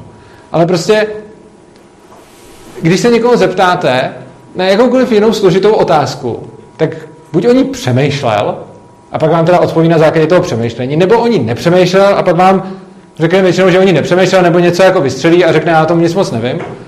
Ale když se jedná o tohle, tak ty lidi začnou úplně neuvěřitelně silně ten stát vlastně, ten stát vlastně hájit. Já si ještě k tomuhle můžu doplnit. Ano. A zejména je to specifický proto, že když eh, někdo se zamýšlí na neexistenci státu ve svém odvětví, tak si to nejvíc nedokáže představit ve svém odvětví. A ještě potom, když je to odvětví státní, což třeba to zdravotnictví, tak tím spíš, jo.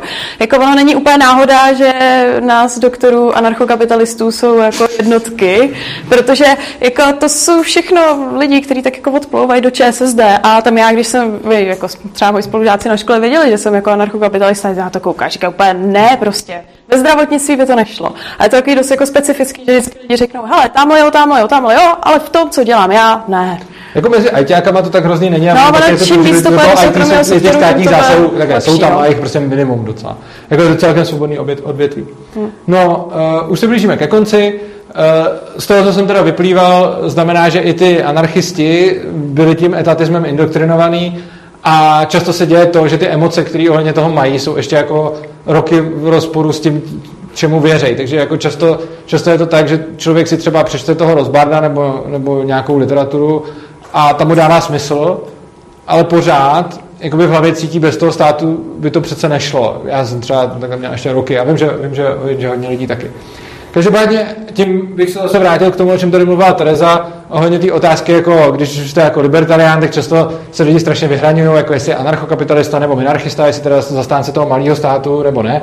Tak jako chtěl bych tomu říct, že zaprvé jako představa neemocionálního a jako logického čistě rozhodnutí je podle mě jako docela iluzorní a to bez ohledu na, na to, jak se rozhodnete. Oni všichni vám budou říkat, že oni mají tu, tu logickou pravdu a že určitě nejsou ovlivněni těma emocema, ale já si myslím, že nikdo takový ani není a že ať už jsou to jako anarchisti nebo minarchisti, tak stejně e, tam hrajou roli prostě nějaké emoce, ať už, ať už na to nebo na druhou stranu. A asi tak ta úplně nejdůležitější věc, myslím si, že to není až tak důležitý se vůbec nějak takhle rozhodnout a zejména vyhraňovat. A tím se vlastně dostávám k tomu, co jsem chtěl doplnit Tereze a teď jsem se na to znovu vzpomněl. Strašně moc lidí, kteří se seznámí třeba s anarchokapitalismem a zalíbí se jim to, mají potom potřebu jako všem vysvětlit, že všichni jsou idioti a, a to není dobrý. Není to dobrý proto, že tím v podstatě děláte medvědí službu. Jednak e, tím naštváváte všechny lidi a oni si budou potom myslet, e, že prostě anarchokapitalisti jsou ti, co jim nadávají, což není dobrý. A jednak potom e, probíhá strašně moc jako v té libertariánské komunitě různých jako žabomyších válek na téma, jako potřebujeme minimální stát nebo žádný stát, což je skvělá diskuze. Já se jich účastním jako hrozně rád a určitě se jich budeme účastnit jako po večerech a, a, a máme tady ještě čtyři dny před sebou. Na druhou stranu je fakt, jako v dnešní společnosti to není úplně to téma, který by bylo jako potřeba hrotit, eh, s ohledem na to, že stejně žijeme jako v hrozně velký míře socialismu. Jo? Což znamená, že to, kolik je tady oborů centrálně plánovaných, je jako hrozně moc. A ty anarchisti a minarchisti by mohli nějakým způsobem táhnout za jeden pro vás a snažit se kooperovat na tom, aby se ten stát zmenšoval a zmenšoval. A ne se do krve hádat o tom, jestli by měl být malý nebo žádný, což stejně pravděpodobně za našich životů se nedožijeme ani jedný z těch variant. A já doplním tvoje doplnění. Uh, proč slova. mají potřebu lidi v prvním? Většinou, já tak mám vypozorováno, tak co a půl roku, i tak od sebe. Uh, proč mají ty lidi potřebu všem ostatním vysvětlit, jakože ty lidi, je to jasný, uh, že ten anarchokapitalismus, což třeba mě se na tom nejvíc líbí, to je prostě strašně dobře logický systém. Tak jakmile prostě jednou se do toho jako člověk dostane a vidí to, tak najednou to je, když jako člověku světná, říká si, hele, tohle, tohle, tohle. Někteří lidi to tomu říkají, jak když jako červenou pilulku mají, což je takový jako roztobrý. A ono prostě dost často se stane, že člověku v tom najednou jako, dobře, přece jenom jako má pořád ještě hodně potom co studovat, ale člověku to začne dávat smysl. A teď to, co mu dává smysl, má potřebu jako všemkoliv vysvětlit. No a bohužel to pak jako nikdy dopadá nepěkně. No, tak já jenom schrnu co jsme si tady tak jako povídali, tak eh, anarchokapitalismus se vlastně skládá z anarchismu a kapitalismu. Je to hodně jako zjednodušeně v principu odmítnutí agrese, obsahuje stěžení princip neagrese, zkráceně NAP, o tom vám tady říkal Urza, a odmítnutí agrese do absolutního důsledku znamená i odmítnutí státní agrese, nejenom agrese vlastně jednotlivci mezi sebou. Eh, do libertariánů patří minarchisté, a anarchisté, který by na sebe měli být hodný a nehejtovat se na internetu. A uh, všichni jsme byli uh, nějakou mírou indoktrinováni tím státem, což prostě je dobrý vzít jako fakt. A je to docela jako zajímavý tak jako pozorovat, když uh, člověk jako vidí, že vlastně některé věci jsou mu sympatický, některé nesympatický a pak si vlastně zjistí, že to je nějaký pocit, který zatím dostal, protože se to jako někdy říkalo, když byl třeba malý.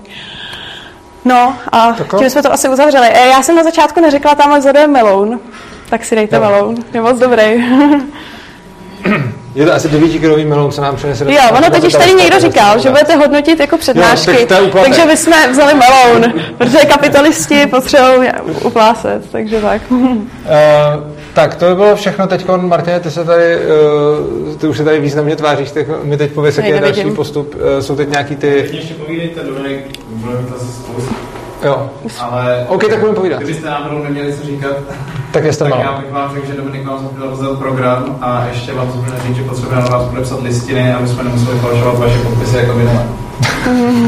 Potřebujeme od vás podpis za každý den, co tady jste, tak to, vám, to vám umožnilo platit uh, nějakou zlevněnou okay. Já nevím, já to nevím. Martin, tak potom přijď a řekni, uh, až bude čas na ty otázky. A vem si balón. Teď dáme zatím co? jako na čas na otázky asi teď, ale... Jo, teď, no protože to, byl bych jak říkal, že teď ty lidi jako půjdou, připraví si ty otázky, jo. a nebo to není to. To by asi dohromady, ne? OK, tak, tak nic, tak budeme teď se prostě budeme také spolu bavit a tam ta část s těma skupinkama odpadá. Já jsem nevím, no. zvyklý, že jsi... No, asi tak, jako, jako, bylo to no. do půl sedmí, ne? No, teď je půl sedmí. No, právě. Jo, to bylo ještě... Ah, OK, tak jo, chcete se někdo na něco zeptat? Já bych chtěl jestli bude diskuze Martina a tvoje třeba o tom, o ONAPu. to by mohlo být, jakože já, já jsem pro, nevím, jak, jak ty. A kde? No někde u večeře. A nebo ve 12 hodin, ve 12 hodin v pravé poledne s kvérama před O půlnoci. O půlnoci, jo to je pravda. Tak uh, o půlnoci, anebo někde u večeře můžeme. Tak to někdo uh, iniciujte a my se do toho dáme. Já jsem špatný. No, tak uh, otázky k čemukoliv, co jsme tady říkali, můžete se nás ptát. Nebo třeba nesouhlasit rovnou i. Hodit rajče. Ne. Hodit melou. to je no, to je ono.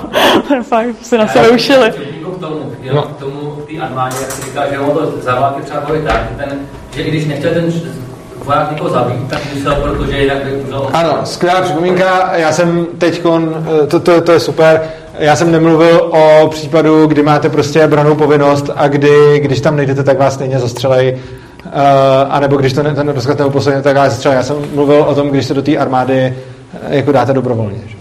Ale díky je to samozřejmě skvělá připomínka a ano, rozhodně jako nelze házet do jednoho pytle vrahy s vojákama, kteří jsou vojáci, protože museli být vojáci.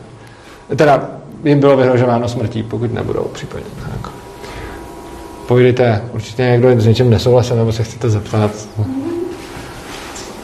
Jak se dá udělat to, aby se ten minimální stát uh, nekonvergoval k tomu velkému státu?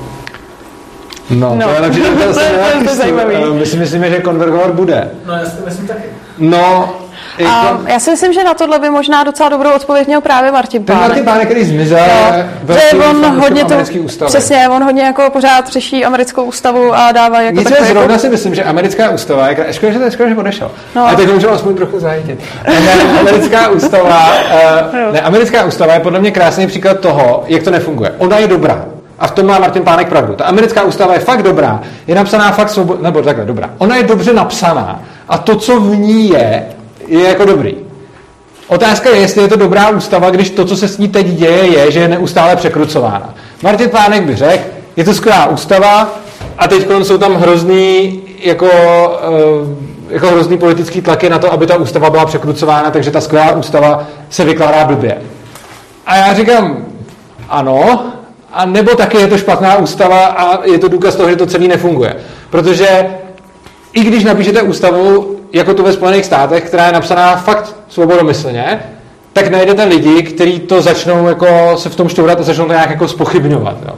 Takže potom jako tam máte jako jasně napsané věci, prostě, že máte právo držet a nosit zbraně, ale jako pak přijdou lidi, kteří řeknou, ale ty od své zakladatelé, co to psali, tak ty si vůbec neuměli představit, jaký zbraň máme dneska, takže, takže ne prostě.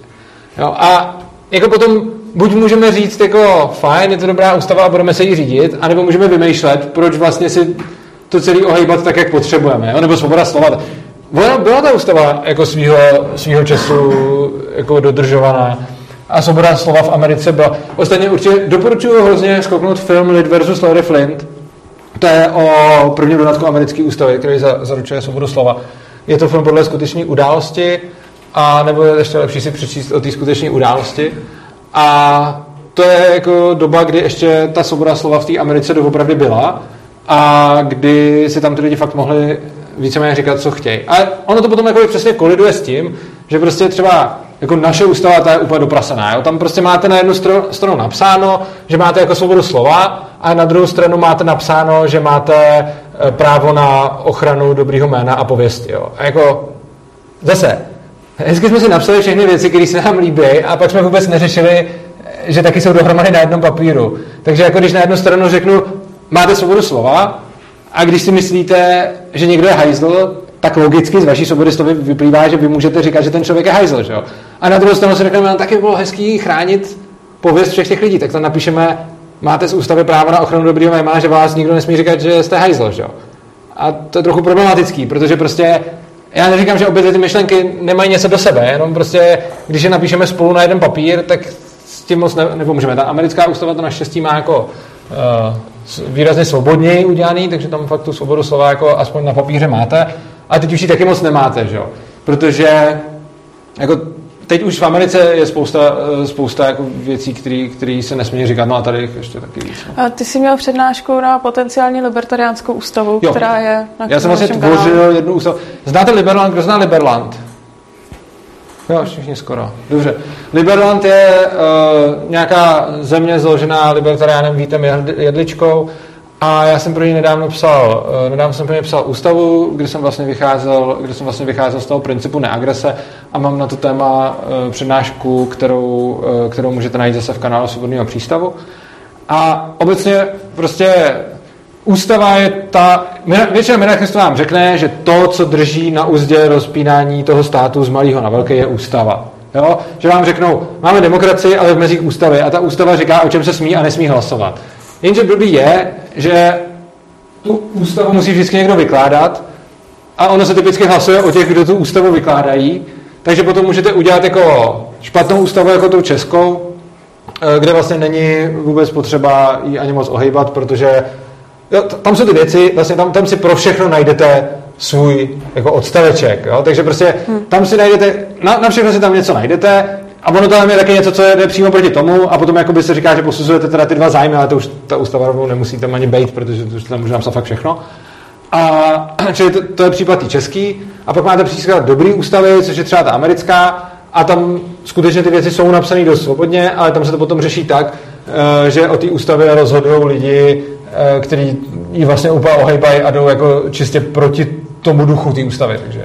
No, ono je tomu asi ještě nutný říct, že demokracie jako taková, ona má celkem malou tradici a teprve my jako teďka jako vidíme, co všechno se v ní dalo, jo? Ono to asi jako lidi nezamýšleli, co jednou bude jako všechno možný, jak se to bude ohejbat a jak se s tím bude jako kouzlit a všechny ty úskalí demokracie nikdo nemohl předpokládat. A teď my už jako vidíme, co se děje, eh, nebo my to vidíme, začíná se to vidět tak nějak jako širšejc, ale ještě třeba jako to, že demokracie vede k socialismu, to není vůbec jako nějaká myšlenka, která by byla široce rozšířená.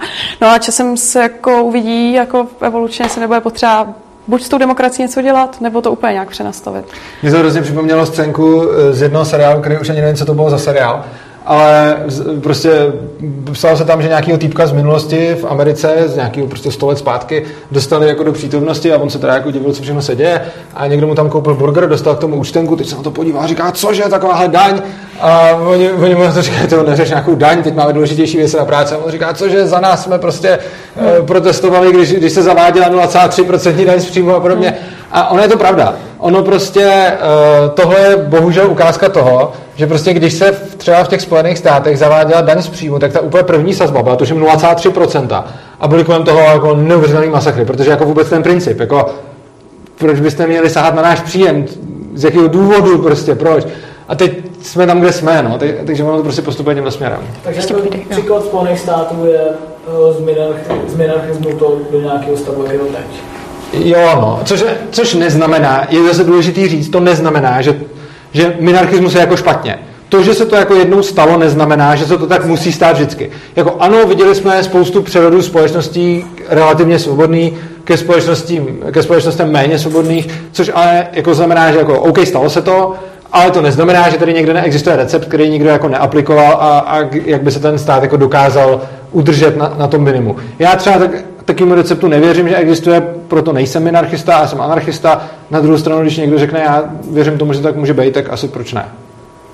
Možná takový recept minarchistický by byla radikální decentralizace, jakože um, lokální samozpráva. To znamená, že neexistuje žádná centrální ústava, jako ve Spojených státech nebo jako v Čechách, ale že například jako možná ve Švýcarsku než do roku 1848 by to člověk trochu radikalizoval a neměl jenom ty kantony, ale prostě ani ty kantony by neměly tu ústavu a parlament a vlastní vládu, ale prostě redukoval by to na ty obce, poněvadž pokud redukujeme ty obce, tak uh, ty občané, řekněme, těch uh, malinkých státičků mají poněkud nízké náklady se přestěhovat, řekněme, do jiného státu, tedy jako do sousední vesnice víceméně.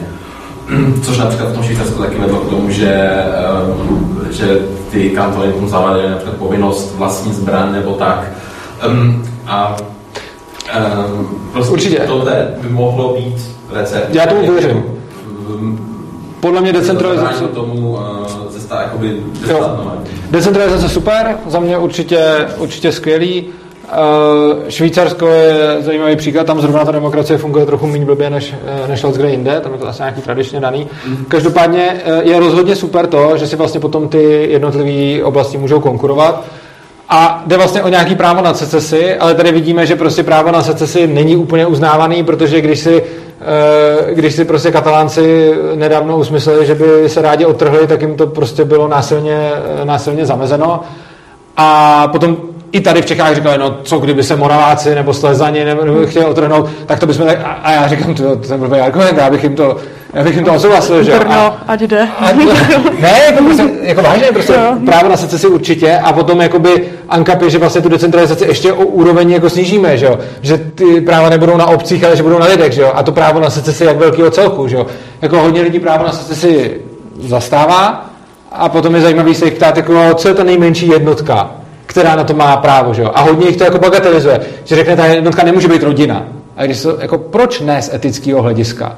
No, protože by byly vysoké transakční náklady a takhle. No dobře, ale tohle to už potom můžeme argumentovat tomu, že to katalánsko by se taky nemělo otrhnout, že jo? Takže možná k tomu, Švýcarsku, že, že tak dobře funguje, ono tak možná připadá, ale ono 50% všech daní se určují, uh, jako se, se určují, jako výše těch daní se určena o obecní úrovni, takže jakoby ono hodně těch roz, rozhodnutí je prostě decentralizovaný, ano. takže to funguje se spíš díky té decentralizaci, než kvůli nějakému ano. Uh, chování těch lidí prostě. Uh, ano, jo, a obecně, takhle, obecně všechny demokracie, které můžeme pozorovat, jako všechny ty liberální demokracie, jako tady prostě celá západní jako euroatlantická společnost, tak všechny ty demokracie vlastně ukazují ten smrtelný cyklus demokracie a vykazují to, že se od svobody ubírají k nesvobodě, že se inherentně ubírají k socialismu. Všechny. Neexistuje žádná výjimka. I to, ani to Švýcarsko není výjimka. Jediný, co je zajímavé, je, že v tom Švýcarsku se to prostě děje pomaleji. Jo? Takže jako vidíme jako Českou republiku, Francii, Německo, Spojené státy. A prostě vidíme, když se podíváme, jaký jsou tady svobody teď, jaký tady byly dřív. Samozřejmě nemůžeme, jako, jako, když tady byla ta demokracie, samozřejmě tady za sociíku bylo méně svobody než je teď, ale když se podíváme na nějakou zemi, která tam měla tu kontinuální demokracii jako už mnoho desítek let, jako víc než my, tak potom, když vidíme prostě Německo, samozřejmě ne, východní, a podíváme se, jakým způsobem to jde, tak, tak se tam ty svobody neustále snižují. Což je přirozeným důsledkem demokracie. Já jsem prostě přesvědčen o tom, že to tak je. Je hrozně zajímavé, že mi hodně lidí odporuje a že hodně lidí mi odporuje navzdory tomu. Jako jedna věc je, že nevezmou moje teoretické vysvětlení, OK. Ale oni mi eh, jako odporují navzdory tomu, že neexistuje ani jeden příklad, kde by to bylo jinak. Neexistuje ani jedna demokratická země, která by v dlouhodobém horizontu desítek let se ubírala ke svobodě. Všechny demokratické země se od svobody ubírají k méně svobody, k více státu, čímž ta demokracie vlastně jako vede k totalitě prostě nakonec. A tohle je zajímavé, přičemž některé ty země vykazují rychlej progres a některé vykazují pomalý progres.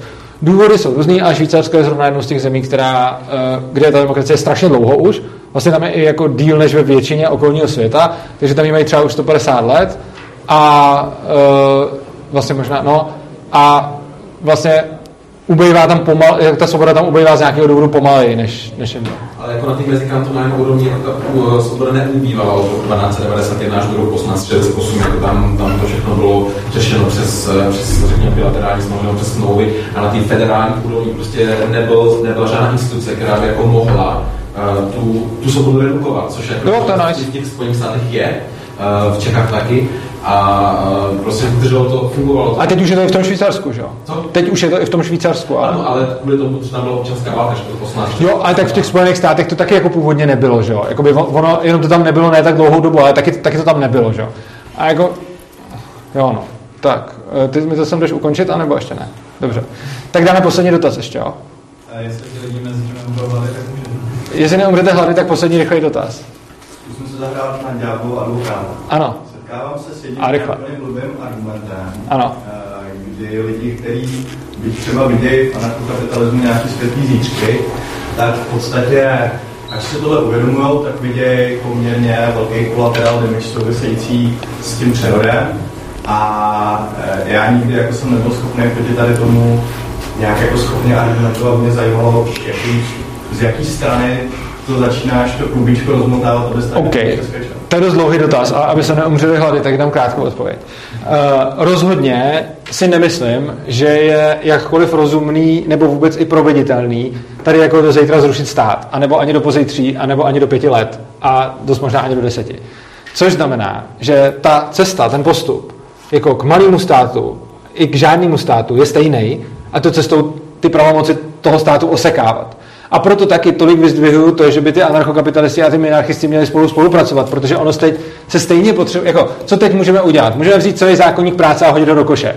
To nebude mít žádný collateral damage, nebo jako nějaký, jo, nějak, jako prostě, myslím to tak, že, že se to jako výrazně zlepší. Samozřejmě zrušení důchodového systému bude problém. Jo? To nemůžeme jako takhle vzít a zahodit a nic, když ty lidi byli celý život jako obíraný na to, že potom dostanou ten důchod. Nicméně můžeme nějakou generaci už připravit na to, že ten důchod jako nebude dostávat, což si myslím, že naše už jako na to sice není oficiálně připravená, ale asi to bude ten případ víceméně. A obecně jde o to, že ten stát by se měl prostě postupně zmenšovat a zmenšovat. A nemyslím si, že by měl nějakým způsobem jako najednou zmizet. Myslím, že by ta jeho agenda měla ubejvat postupně a je to jako proces na mnoho let A vlastně tenhle ten proces, když se bude dělat nějakým způsobem jako rozumně a pomalu, tak nebude mít collateral damage. On bude, jako, nějaký, nějaký vždycky má všechno, ale jakože prostě nevznikne tady nějaká katastrofa. Samozřejmě bude mít collateral damage, ale prostě nevznikne tady nějaká katastrofa. Bude se to jako postupně zlepšovat. A i ta cesta sama o sobě je prostě dobrá. Což znamená, že já se nedívám na anarchokapitalismus jako na něco, jako na ten cíl, kterýho je třeba dosáhnout a je to buď ten cíl nebo nic. Já se dívám na anarchokapitalismus jako na tu cestu k tomu cíli, to zmenšování toho státu, postupný. A to je vlastně ta odpověď, že to postupné zmenšování je samo o sobě už dobrý proces a ne něco škodlivého. A umožnit konkurenci. Ve všech ano, odvětvích. umožnit konkurenci ve všech odvětvích je vždycky první krok. Takže jako i když, jako to, jo, to je vlastně hrozně dobrý, jako i když třeba máte nějaký prostě školy, zdravotnictví a podobně, tak ten první krok, který vždycky můžete udělat, je povolit to lidem prostě dělat. Bez té licence od státu. Aby ten stát a, neměl monopol. Přesně, aby neměl monopol. Prostě. Zrušit ten monopol. A potom vidět, jakoby, co se bude dít. A tohle je podle mě jako vždycky dobrý první krok. A tím, jako tímhle tím se těžko něco zkazí, protože ty, kdo budou chtít využívat těch státních služeb, je budou dál využívat. A ty, kdo nebudou, tak budou mít možnost jít jinam. Aspoň tohle je dobrý začátek. Tak je, jako řekl jsem poslední dotaz. Tak... Já nemám dotaz, okay. na doplnění. Myslím si, že prvním krokem musí se rozčlenit ty jednotlivé služby státu, aby ty platby bylo jasně viditelné, cokoliv stojí. No a pak teprve ještě tu konkurenci. Určitě je to možnost, jako je, tam, je tam spousta, je tam spousta jako možností, jak začít, každý má nějaký recept, já třeba nemám nějaký úplně jako totálně, ale určitě to je jeden z rozumných postupů. Tak, takže to je všechno a my vám přejeme dobrou chuť.